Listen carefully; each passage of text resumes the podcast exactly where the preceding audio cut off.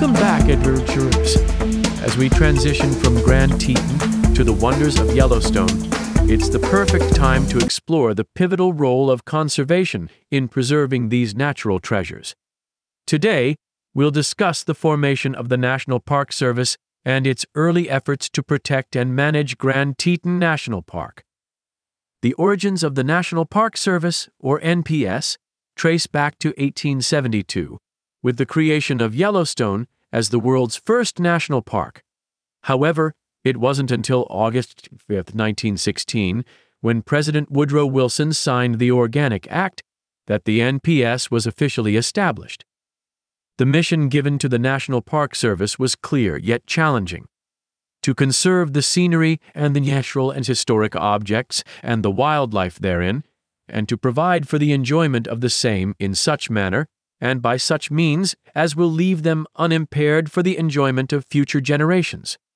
Grand Teton National Park's story with the NPS began later. The park disestablished on February 26, 1929 primarily to protect the Teton Range and several glacial lakes. However, the initial park did not include the majority of the Jackson Hole Valley, a point of contention that would shape the park's future. During its early years, the NPS faced significant challenges in managing Grand Teton. Land use debates, local opposition, and funding issues cast a shadow over the park's future. Nevertheless, the NPS worked tirelessly to preserve the park's natural and cultural resources, maintain its infrastructure, and facilitate visitor enjoyment and education. These early conservation efforts often involved pioneering work, from the creation of trails and campgrounds to the implementation of policies to protect wildlife. Park rangers played a crucial role, serving as custodians of the park, educators for the public, and advocates for preservation. As we reflect on the early years of the National Park Service's stewardship of Grand Teton, let's remember that the park we admire today is the result of many decades of dedicated conservation efforts. And while we enjoy the park's beauty and bounty, we also bear the responsibility to uphold the mission of the NP, ensuring that Grand Teton remains unimpaired for future generations.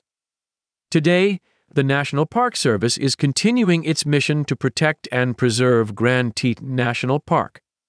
Current conservation efforts are diverse and multifaceted, aiming to maintain the ecological balance of the park and ensure the well being of its unique flora and fauna.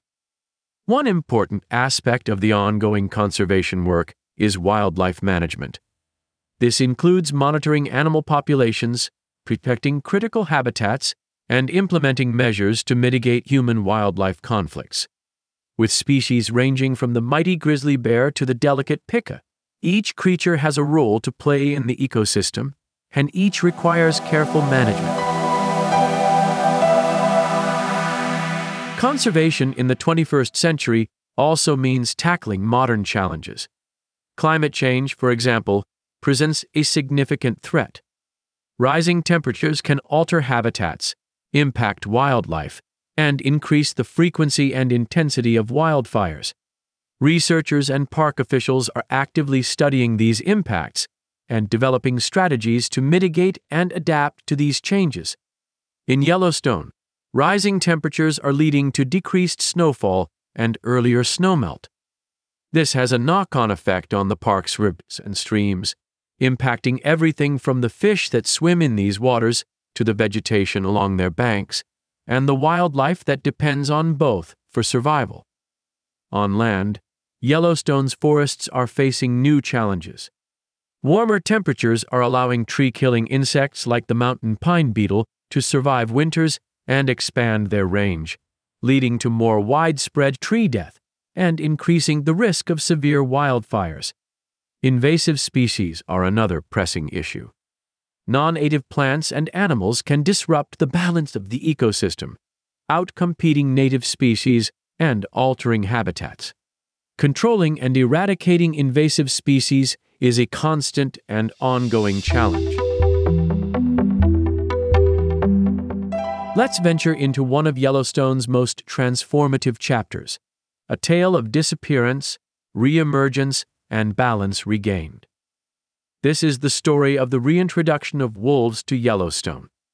In the early 20th century, wolves were seen as a threat to livestock, and so a concerted effort to eradicate them was undertaken. By the mid 1920s, wolves had been almost entirely eliminated from Yellowstone and the surrounding areas. This absence would last for nearly 70 years, leading to unforeseen consequences. The removal of this apex predator caused a cascade of ecological imbalances. The elk population soared, leading to overgrazing.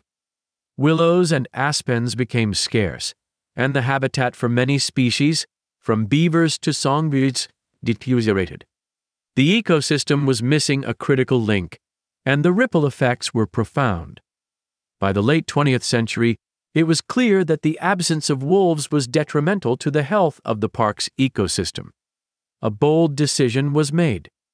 In a move that was as controversial as it was critical, the U.S. Fish and Wildlife Service, along with numerous partners, implemented a plan to reintroduce wolves to Yellowstone.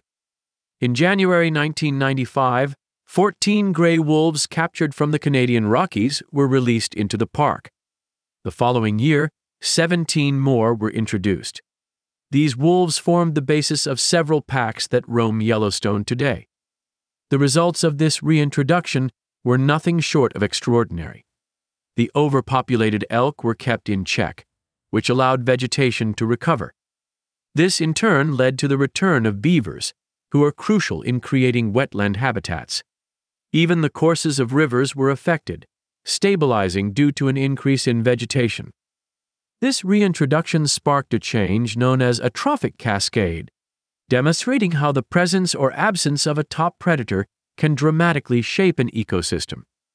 The event also served as a reminder of nature's interconnectedness, where every creature, however big or small, plays a critical role.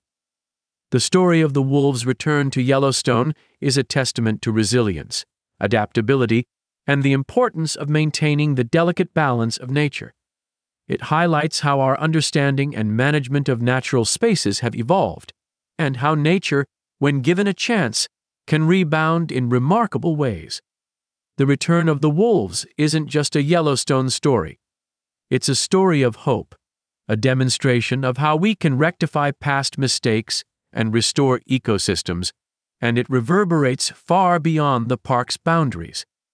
Carry with you the spirit of the National Park Service to enjoy and preserve our natural wonders, leaving no trace but footprints and taking no souvenirs but photographs and memories.